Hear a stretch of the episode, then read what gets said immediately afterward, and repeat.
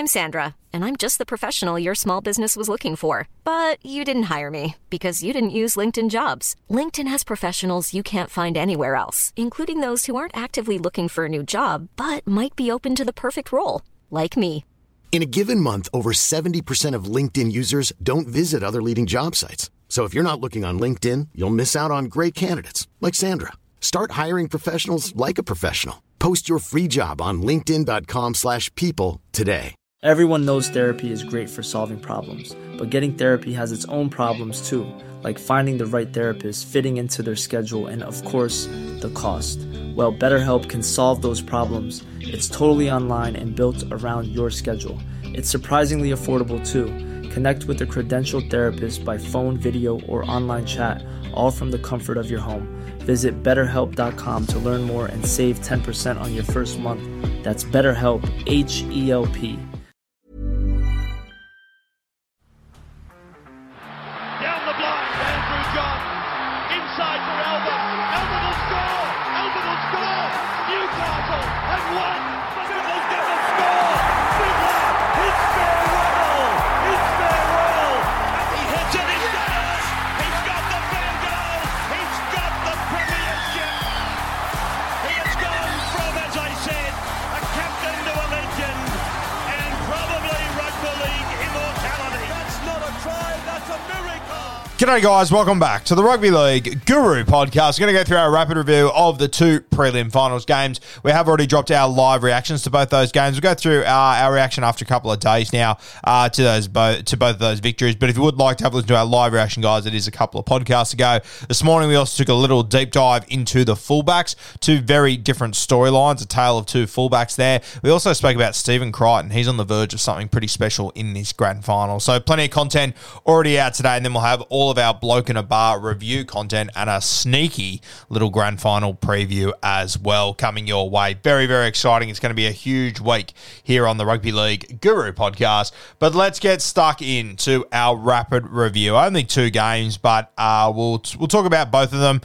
We obviously did do the live reaction before, and it's only been 48 hours or whatnot, and we watched those games pretty intently. So I'm not sure how much is going to change, to be completely honest with you guys. But on reflection, the Penrith Panthers, 38 points to 4 over the Melbourne Storm.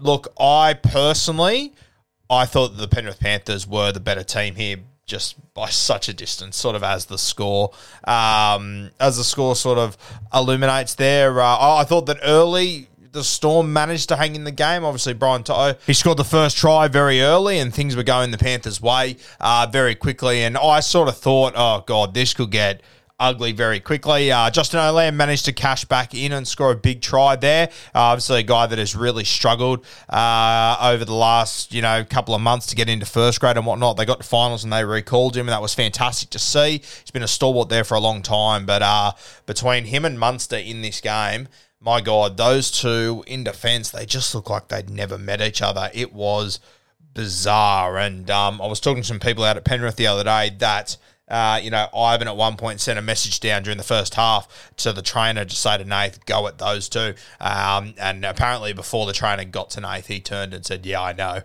Munster, Olam. So pretty wild how quickly Nath is picking up all these sorts of shit. But Justin Olam, he beat Isaac Tungo 1-on-1. There's something I do want to touch on. Isaac Tungo is a guy that I've spoken about a lot. He was obviously a huge could-be-anything guy coming into last season. Obviously went on to win the premiership. I think he's still one of the most underrated centres in the competition. I think he got a Dally M centre nomination. We'll go through all that this week as well. But you saw in this game, he missed that first tackle. Very, very poor defence. Very unlike the Penrith Panthers. And Isaac Tungo, he's got this in him, yeah? He has had a few of these throughout the year. Normally, he's a fantastic defensive centre, but he has got a howler every now and then where he gets beat 1-on-1. But what I always find is when Isaac Tungo gets beaten 1-on-1, when he gets embarrassed like that, you can absolutely guarantee he's going to have a good game for the rest of the night. He always bounces back. I remember watching him come up against Newcastle when he was playing on the left-hand side. I think it was earlier this year or last year. And Dane Gagai absolutely gave him a fucking bath early. And then Isaac Tungo bounced back. I think he scored two. He set up another two. He was everywhere. This is why I love this guy. He's just got this fight in him. And, you know, he is young. He's inexperienced. He's going to get beat one-on-one occasionally. We've seen it over the last 2 years. But, my God, most of the time he comes out on top. Keep in mind, he's playing, you know, on the other side of the park now. He's playing right centre, so he could be a guy that, you know, if they win next week, he could win two premierships in 2 years, one at left centre, one at right centre, just showing why I was so high on this kid. He's an absolute freak. And personally, I think he's much better on the left. I think that next year, once Stephen Crichton is gone, I would assume he does return to left centre. I think that would make the most sense. But I'm not exactly sure why Ivan Cleary's made this move. But Jesus, it's hard to push back on. He is just playing some fantastic footy. A lot of people bagged him during the year for not passing the football and whatnot, but fuck, I mean, the last few weeks when he's been playing right centre, he's been tremendous out there. Brian To'o scoring tries left, right and centre. So yeah, they managed to get themselves back into this game. There was a Nelson Asova-Solomona at one point. He went after Nathan Cleary pretty heavily, and look, it was a push. I really don't think it was a sin bin. It didn't end up being sin bin, which I thought was fair. It's finals footy. Your halves are going to get pressured. If he would have put a shoulder into him, probably a different story, but just pushing him over, I'm more than happy to see it. I thought it was interesting that in the 18th minute, Nass went off, Harry Grant came on. I would have thought that the Melbourne Storm would have kept those two on the field at the same time. That didn't make a stack of sense to me. Maybe Craig Bellamy could sense that Nass was starting to get a little bit out of control. Obviously, the Panthers boys, they were coming in at him, and I actually think it was one of those moments. When you have a look back at the Newcastle Knights and the Canberra Raiders game a few weeks ago, the Canberra Raiders were well and truly on top, and then the biting incident happened. I think it just sort of lifted the Newcastle Knights, and it took them to another level. In this game, I kind of thought that it was reasonably even. I thought Penrith were on top, but after that moment, Penrith were just running downhill after that. They just all got up. It kind of reminded me of when Richard Villasanti put that shot on Brad Fittler in the 2002 Grand Final. It just lifted the whole team, and it just gave them an extra little bit of meaning to what they were doing. You could tell the Penrith Panthers forward pack, they took it personally. They said, don't you touch our fucking halfback. We're going to go at you now. And Fish and Leota, you know, I've spoken about it a lot this week, but they are just tremendous. They seriously are heading into, like, Webke, Seven Receiver sort of areas for dominance. If they win, you know, a third premiership row with them as the main front rowers, you know, like obviously James Tarmel left, Spencer Leenew's now leaving. It's been incredibly impressive what they've managed to do. They've, they had Scotty Sorensen as a middle forward. He had to go out to replace Viliama Kikau. Liam Martin at different points has been a middle forward. You know, Lindsay Smith has come into the side. Matty Eisenhuth in and out of the side. It's always just been these two that have led from the front. I thought they were tremendous again. I cannot wait. Cannot fucking wait to watch them go toe-to-toe with this Brisbane pack. It really is the new age front rowers at Brisbane versus the old school Penrith guys who have been there, done it, and understand that big stage. It's going to be sensational. I cannot wait. Marion Seve had a pretty tough night. Number of turnovers and poor errors. It really went toe-to-toe with the Penrith Panthers there. We saw last time they played, the Penrith boys went after him pretty heavily. And then Brian To'o, he scored the second try for the Panthers. Some brilliant ball playing. Went Fish, Cleary, Dill, Isaac Tungo, Brian To'o. Just a perfect play. This team, just like, I know that, you know, the Broncos, they've probably got the higher ceiling, and it's flashier and it's more entertaining and it's at 1,000,000 miles an hour. But this Panther side, they are just clockwork, and it's going to be so interesting to see how the two styles sort of stack up against each other. As we said, that Storm left edge, they are just in all sorts. I thought after that Brian To'o try, the set that Penrith had after that was just about perfect. It was fucking incredible. I think they went about 60 metres. Fish, Leota, the back three got involved. I think they turned Liam Martin or Scotty Sorensen under at one point. Kick deep. It was just perfect. And then came for me, you know, the moment in the game that really, really put the nail in the coffin. And, you know, it was pretty early, but I just felt like, Jesus, after that, they're just not going to get back into this. Harry Grant was about 5 metres out, puts in a perfect kick. The ball sits up 1 metre short of the dead ball line. It's a line dropout every day of the week. Perfect kick. You couldn't ask for anything more out of Harry Grant in that moment. And as we said, Isaac Tungo, when he has a poor defensive read early, always bounces back with a big game. Picked it up in the in-goals, went whooshka, managed to get it at the in-goals. Brian To'o takes another 20-metre scoot off his line, being a fucking maniac as he does. Then Nathan Cleary sees players on the back foot off the back of Brian To'o's run, scoots from dummy half and earns a penalty. They kick for touch, and then Taruva scores in the corner. It was just perfect from the Penrith Panthers, and it was it's just such a classic example of, okay, Harry Grant did everything he possibly could. He did everything fucking right. Doesn't matter. We can still turn this into points. We can somehow turn a definite line dropout, a perfect kick, into a try within 2 minutes. And I think it would have left the Melbourne Storm standing behind their goalposts, looking at each other going, what the fuck just happened? How on earth did they do that to us? We had a perfect set at the other end. We had a line dropout all forced, and somehow not only do they get out, not only do they get the 20-metre scoop out of dummy half, then the tackle, then the penalty on the 30-metre line, and then they score in the corner. They're just incredible how they managed to do this, the Penrith Panthers. I loved on that play as well how you actually saw Jerome Luai. He jumped into first receiver and Nathan Cleary jumped out the back of him going down the left-hand side corridor. I think that quite often in rugby league we see, you know, and there is to some extent you need to have a lot of structure with your halves, but sometimes I do think we over-structure these guys, and I love the way that over the last year or so, especially Jerome Luai and Nathan Cleary, they've played both sides of the ruck. They've really started to open up the field a lot, and I thought that was a very, very nice play. Obviously, Nathan Cleary having a fucking blinder in this game, killing it. Very, very impressive. Did a number of good things. His kicking game in the first half wasn't perfect, but just his ball playing and just his awareness and how he just moved the team around the park, he was just everywhere, Nathan Cleary. Very, very impressive performance. It was around this time as well that he took a huge intercept on Harry Grant, and it's crazy, you know, you look at Harry Grant, best hooker in rugby league in my opinion, put that grubber into the in-goals, Isaac Tungo gets out, Penrith get a roll after that. Only a few minutes later, he makes a fantastic line break. He goes through, he's looking to link up with Cam Munster, and Nathan Cleary takes an intercept above his head, sort of reverse grabs it. And you just saw Harry Grant just throw his hands in there and just go, what the fuck is happening here? I just put in a perfect kick that turned into a try for Penrith 40 seconds later from their dead ball line. I then make a line break and I go to draw a pass to Cam Munster, and somehow Nathan Cleary takes an intercept like that. Why was he even there? It's just, it is incredible what this Panthers side is capable of doing. And, you know, we went into the second half and, you know, to be honest with you, not a stack change. The Penrith Panthers never really stood a chance for me. The Melbourne Storm never really stood a chance for me. The Penrith Panthers were just all over them in the entire second half, and they conceded a try, just a one-on-one missed tackle in the 10th minute. The Penrith Panthers, outside of that, just nothing came of it. Nathan Cleary scored a try in the 53rd minute. A big play by obviously Jerome Luai got the ball down the left-hand side. Dummy span, he's so dangerous when he does this. Managed to get the ball back to Liam Martin, and Liam Martin just went full fucking origin mode as he does. Cam Munster coming to his inside, whooshko, just put him on the ground, got rid of him, and found Nathan Cleary on the inside. So a big, big moment there for Liam Martin. We spoke about him a lot during the week, and if you still can't see it, I simply can't fucking help you. Dylan Embwood scored a try just after that, going down that left-hand side. Stephen Crichton, I was going to say he was quiet in this game, but he just didn't have to do that much.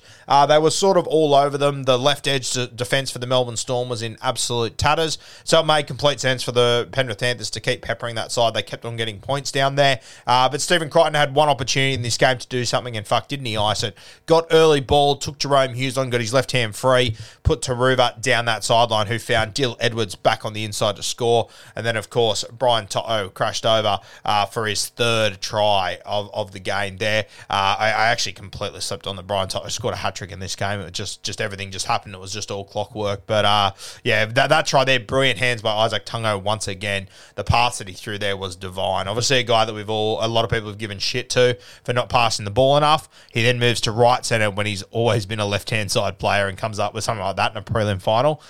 Very, very impressive. Look, I've spoken about a lot of guys that had highlights in this game and whatnot. behind a couple of guys that probably didn't get, as much attention as they should, but I thought their performances were great. Scotty Sorensen was fantastic.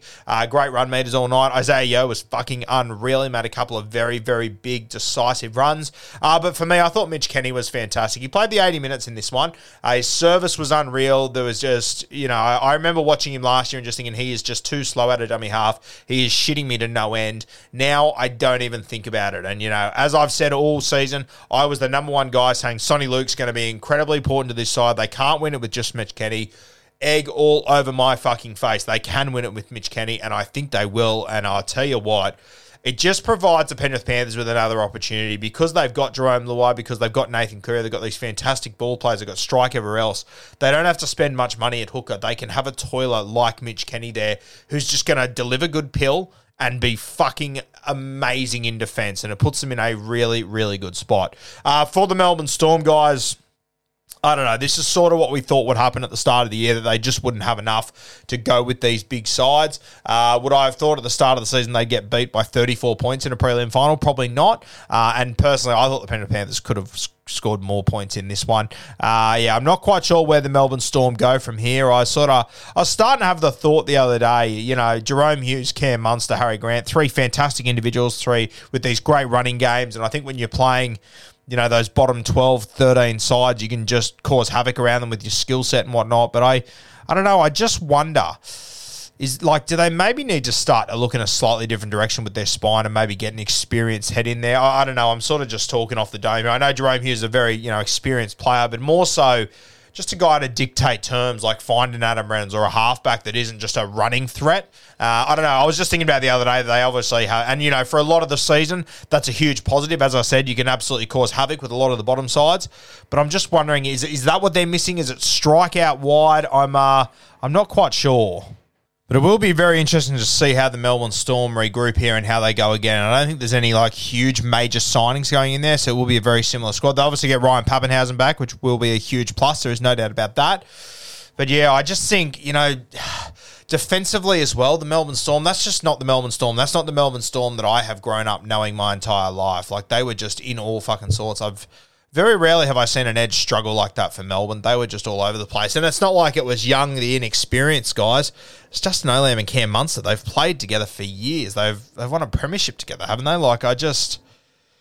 I don't quite know what to make of where Melbourne is at the moment, but I'm very keen to see what Craig Bellamy does. And it's crazy that the Melbourne Storm can be so much better than, 12 other teams in this competition, but then be so far off the Penrith Panthers and what we saw of the Brisbane Broncos the other day. I think that, what we spoke about all year about it being a two-horse race than everyone else, I thought that was very, very evident this weekend. And the Warriors and the Storm, they probably are better than the vast majority of sides, but my God, they are a distance away from these top two teams still, so pretty wild. Let's move to that second game, the New Zealand Warriors obviously getting beat by the Brisbane Broncos. As we said in the live reaction, guys, there's no hiding away from it. There were some terrible refereeing calls, yeah? There was some very unfortunate things that went against the New Zealand Warriors. That forward pass was an absolute shocker. There is no denying that whatsoever. I think it's one of the biggest howlers we've seen, yeah? And, yeah, there is no hiding away from that. It was an awful call, and I have no idea how it played out. Do I think it cost the Warriors the game? I really don't, to be honest with you. And I know that, I spoke about it in the live reaction, so I don't need to talk about it too much, but I know a lot of people telling me that the momentum completely swung in that game. Sure. I'll be honest with you. I didn't really think the Warriors were in that game. Scoreline-wise, yes, sure, you were down by 12 points, fine. But, I mean, where the forward pass occurred was about to be one of Reece Walsh, one of the 11 line breaks that they had that game. They were getting on the front foot. They were dominating. I don't really buy the argument, to be honest with you.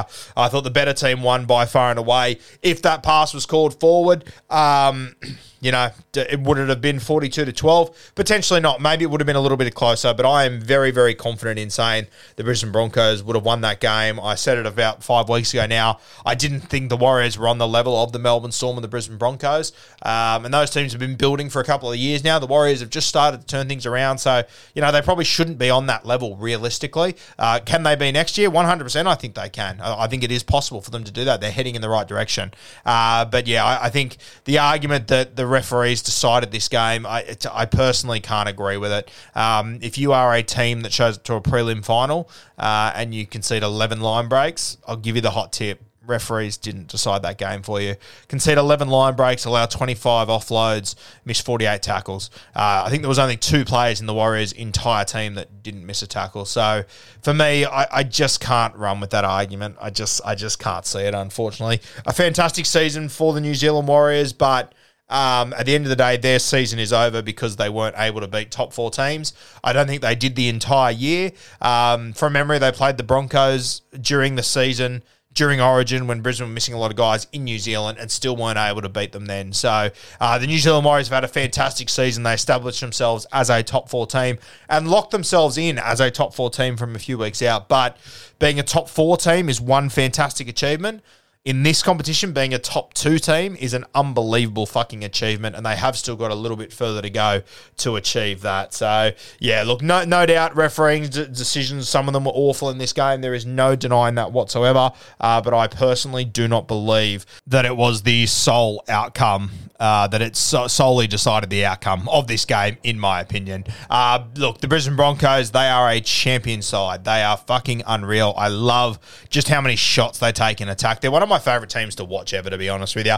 With Pat Carrigan, Payne Haas, Flegler, these guys going through the middle. Then you got Adam Reynolds just dictating terms. And then you got these centres, Herbie and Katoni. They're just a fucking handful. And then the absolute prince out the back, Reece Walsh. Watching what he does is just unbelievable. And, you know, I've said it a lot throughout the years, and I said it in my live review the other day, so I probably don't have to go too deep into it. But what I've always loved about Reece Walsh is that he can make 9 mistakes and he goes, give me the fucking ball. I want to make the 10th because I want to make the 10th in trying to win this game of football. It's that mindset that is going to take him so far. And yes, is there a chance that his errors could, you know, cost him against the Penrith Panthers? Fucking 100% there is. But he is still a young footballer learning his trade and whatnot, yeah? And I'll tell you what, in order to beat the Penrith Panthers, you are going to have to complete high and you're going to have to take shots. You are not going to beat them by trying to get into the grind and just trying to out Penrith in the grand final. It is not going to happen. You are going to have to take risk. You are going to have to take shots. And Reece Walsh, unlike a lot of people in life, he is willing to get on the biggest stage and go, you know what? I'm going to try and win this game. I'm going to risk it all. I'm going to go all in to try and win this. And if it doesn't work out, he's happy to wear it. And, you know, everyone will bag him. Everyone will call him shit and all this sort of absolute crap, cowardly sort of shit from people who don't appreciate the person in the arena that says the game's on the line, I want the ball in my hands. And that's what I love about Reece Walsh. Win, lose, draw next Sunday, you know he's going to do everything he possibly can to try and win this game. If it works out for him, he will be an absolute champion and people will applaud him. If it doesn't, people will say, see, he makes too many errors, that's why he's shit. He makes errors because he's always trying to win the game of football. And if he puts it all together in the game next Sunday, the Brisbane Broncos are a red-hot chance to somehow beat this juggernaut that is the Penrith Panthers. Similar to what he did in the Origin round. Remember all the chat leading up to it? Too many errors, makes too many mistakes, won't be able to handle it. Give you the hot tip. He fucking handled it perfectly, and he walked off that field in Game 2 laughing at New South Wales after he's absolutely torched them, and they decided to punch him in the last minute. He is a champion player, Reece Walsh. He is just so fucking special in what he does, and it's going to really annoy me when he makes errors or whatever this weekend and then people want to jump down his throat because they've been waiting for an opportunity to kick this guy. But I tell you what, I really hope that all you Guru listeners are able to just appreciate the mindset of this guy and just how special it is. You don't have to like him. I'm not telling you to like him, be his best mate, but just respect the mindset that this guy has for the age he's at. It really is incredible, and I thought he was great in this game. I think it was 6 line break assists. Yeah, he had the forward pass, sure. Should have been 5. Shout out to anyone that made a meme of putting his head on an NFL player. Might be the lamest thing I have ever seen, by the way. Miss me with that fucking dribble. It's genuinely like the knock-knock joke of the rugby league world. It's wild how many I saw. Anywho, look, Brisbane, they were simply too good in this game. Reece Walsh was electric. The middle forwards were fantastic. I think you've also got to remember that, Pat Carrigan played his first stint. He didn't come back on. He played 50 minutes. They didn't bother putting him back on the field. They took Adam Reynolds off in the 65th minute. So with 15 minutes left in this game. I mean, Brisbane were very, very dominant in this game. They were always on top in this one, in my opinion. The scoreboard, it may have been close at points, but the Brisbane Broncos were always pretty dominant in this game for me. And defensively, the Warriors, they just weren't up to it. They just simply were not up to it. You have a look at the stats of Reece Walsh, which, they would have come into, they've had Reece Walsh in their camp. They know what he's like. They know how he plays. They knew that he was the guy to try and stop. They knew that in order to beat this side, you're going to have to beat Reece Walsh. He came up with, just going to read his stats here, 146 metres, which isn't insane, but he had one line break, 6 line break assists, 3 try assists, and 4 tackle breaks. He was everywhere, Reece Walsh. He was incredible. And if you can't stop him, you have next to no chance of stopping the Brisbane Broncos, and they weren't able to. I thought Herbie Farnworth, that guy is such a good player, it's not even funny. 9 tackles, only missed 1, had 21 touches of the football. He had 2 offloads. He had 7 tackle breaks. He made 3 line breaks. He had 81 post-contact metres, and off his 21 runs of the football, he ran for 232 metres. The next best in their back five was Reece Walsh, who lit it up and felt like he was running all day. He ran for 146 run metres. So very, very impressive. Herbie Farnworth was absolutely everywhere. Chance and Dallin both ran for 207 metres, returning a lot of footy. You got to remember as well, Herbie's doing this from centre. He's not getting easy kick return metres. He's doing this from centre. He is an absolute maniac, Herbie. He's going to be such a good signing for the Dolphins. A fantastic get there. Selwyn Cobbo, he obviously came out with a really poor play at the start. Off the back of that, had 3 line breaks. Did a number of very good things. I thought there was a play at the start where they ended up scoring. I think it was through Billy Walters. Where he went down the short side. He could have kicked, he could have passed, he could have lost his head, and he just took it to ground. A very, very smart play by Selwyn, a very experienced play there. I thought Jesse Arthurs was pretty good as well. Obviously, a guy that's been selected over an experienced Corey Oates. I thought he held his own. He doesn't get too much good ball because of Herbie. He's obviously such a ball-running dominant player. But I thought Jesse Arthurs didn't miss too many of his assignments in this game. Adam Reynolds was tremendous. His kicking game was sensational, as it always is. You know what you're going to get out of Adam Reynolds in these games. And look, early, it was sort of tit for tat, try for try. I thought the DWZ try, the first one, was really nice ball playing from SJ. Walters then bounced back. I mean, once again, if you're conceding a try to Billy Walters in a prelim final, a dummy and go on your line, there's bigger issues there than referee calls, guys. I'm sorry to break it to you, but there is. They scored a try out of dummy half. You then had an intercept where Reece Walsh created an overlap. He just pulled the wrong rein on that play. So, yeah, sure, you're in this game 24-12, sure, but reality is you weren't as in it as what you thought you were.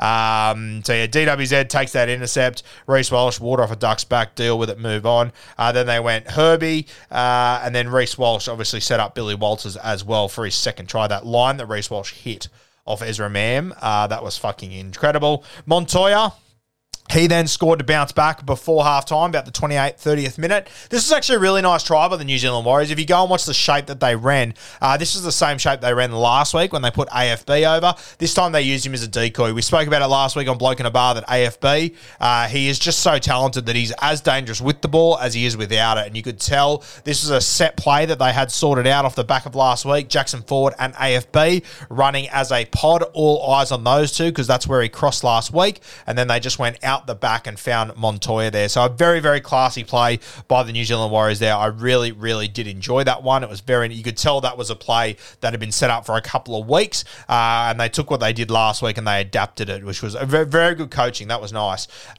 We then had halftime, obviously 24 points to 12. Pretty crazy in a prelim final to have 36 points scored in 28 minutes. That was insane. And it could have been 42 points had Adam Pompey kicked all of his goals, which is just unbelievable. And then, of course, at halftime, some of the stats. Herbie Farnworth ran for 116 metres. Payne Haas, Payne Haas' numbers at half-time, 122 run metres, 1 line break, 2 offloads, 19 tackles, 0 miss. Pat Carrigan and Flegler had 3 offloads each. The Broncos had 15 offloads at half-time. I would guess the Broncos most of the time wouldn't average 15 offloads in a game.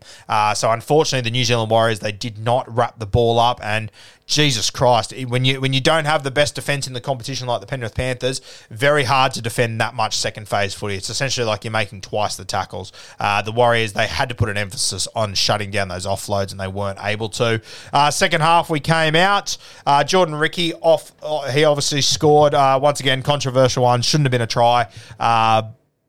You know, what more can we say? Yeah, it was bullshit. I'm going to take it as far as my face the music this week. Needed Jordan Rickey, so it's probably going to save me, I hope, this week. Adam Pompey got binned. It was a great kick from Adam Reynolds because Tony Staggs was taken out. There was another controversial one that probably could have gone the Warriors' way on another play, which is sure, but this was a sin bin, no doubt about that. Ezra Mam, straight off the left foot, bang, absolutely left them for dead. Ezra Mam, it's been a reasonably quiet few weeks for Ezra Mam. I just don't, obviously hasn't been on the level of like Adam Reynolds and Reece Walsh and these sort of guys, but he also hasn't needed to be. He's just done his job, and I think that's the fantastic thing about Ezra Mam, that he's this highlights guy. Everyone knows therapy is great for solving problems, but getting therapy has its own problems too, like finding the right therapist, fitting into their schedule, and of course, the cost. Well, BetterHelp can solve those problems. It's totally online and built around your schedule. It's surprisingly affordable too. Connect with a credentialed therapist by phone, video, or online chat, all from the comfort of your home. Visit BetterHelp.com to learn more and save 10% on your first month. That's BetterHelp, H-E-L-P. But when he just needs to play his role, he can. And I think it's really, really good for this side. Geez, what about the run from Selwyn Cobbo? He got it on the right edge. He must have broke 4 or 5 tackles. Got all the way over to the tram line on the left. And if he just would have popped the ball to Reece Walsh, he scores for all money. To be fair, put in a shit kick at the end, but that was another try that I thought they left out there. And how on earth the right winger can get the ball there, step off his right, and end up kicking the ball on the left tram line. That was a try for all money, and he bombed that one as well. But yeah, he had a good game outside of that. Selwyn Cobbo, he gave away that error at first, but then he was very strong after that, was very composed. And yeah, guys, the Brisbane Broncos, 42 points to 12. Herbie Farnworth scored another try late. I mean, there was another one where Herbie Farnworth scored off a forward pass. I do think it was forward, to be fair, but mate, the way that they were offloading and the rate they were offloading out the Brisbane Broncos, something I really didn't anticipate, and it really blew the New Zealand Warriors away. And to be honest with you, I think that's how they're going to have to play against this Panthers side. They're going to have to risk making errors, and they're going to have to try and back their defense in against this Panthers side, and they're just going to have to hope that all these things stick. They're going to have to hope that their offloads stick and they're able to get Penrith uncomfortable, because as I've always said, if you want to get into the grind with this side, they will just blow you away, and they're more than happy to get in the grind with you. You need to offload, you need to create second phase footy, create opportunities for yourself, for Reece Walsh, Ezra Mam, these sort of guys. I think it's the only way you can genuinely beat Penrith, and I reckon that part of this game, Brisbane were confident they'd beat the Warriors, and I think part of it was planning for next week. Hey, we need to offload the ball, we need to start to get ball movement, start to play the way we're going to need to in order to beat the Penrith Panthers. It's going to be tough. Normally, grand final day, you come down to Sydney a little bit dewier and whatnot, a little bit harder to move the ball than what it is in Brisbane. The other thing about the Broncos, I was having a look the other day, I think in the last 5 years they've played at a core stadium 6 times or something ridiculous like that, and I don't think they've played there this year either, so a bit of an advantage to the Penrith Panthers there. It's been a big advantage for the Broncos all year. They've spent so much time in Brisbane and in Queensland, but yeah, I wonder if the tables will be turned next week. Guys, a fantastic week of prelim finals. Thoroughly enjoyed it. Some fantastic footy. Shout out to you, Melbourne Storm and New Zealand Warriors fans. It has been a fantastic season. Unfortunately, did not end the way you would have liked, but please do appreciate what your team has done this year. That Melbourne Storm with that forward pack to still finish as a top 4 team is incredible. And what the New Zealand Warriors has done to come from 15th to, 3rd, 4th, whatever you want to call it,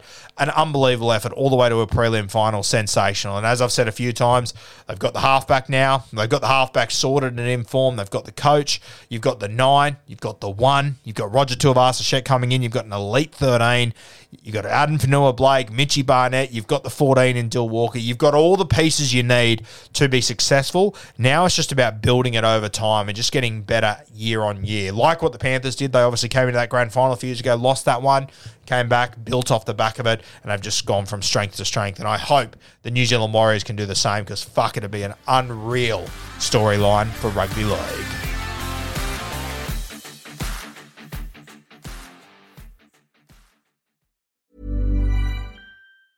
Mom deserves the best, and there's no better place to shop for Mother's Day than Whole Foods Market. They're your destination for unbeatable savings, from premium gifts to show-stopping flowers and irresistible desserts. Start by saving 33% with Prime on all body care and candles. Then get a 15-stem bunch of tulips for just $9.99 each with Prime. Round out Mom's menu with festive rosé, irresistible berry chantilly cake, and more special treats. Come celebrate Mother's Day at Whole Foods Market.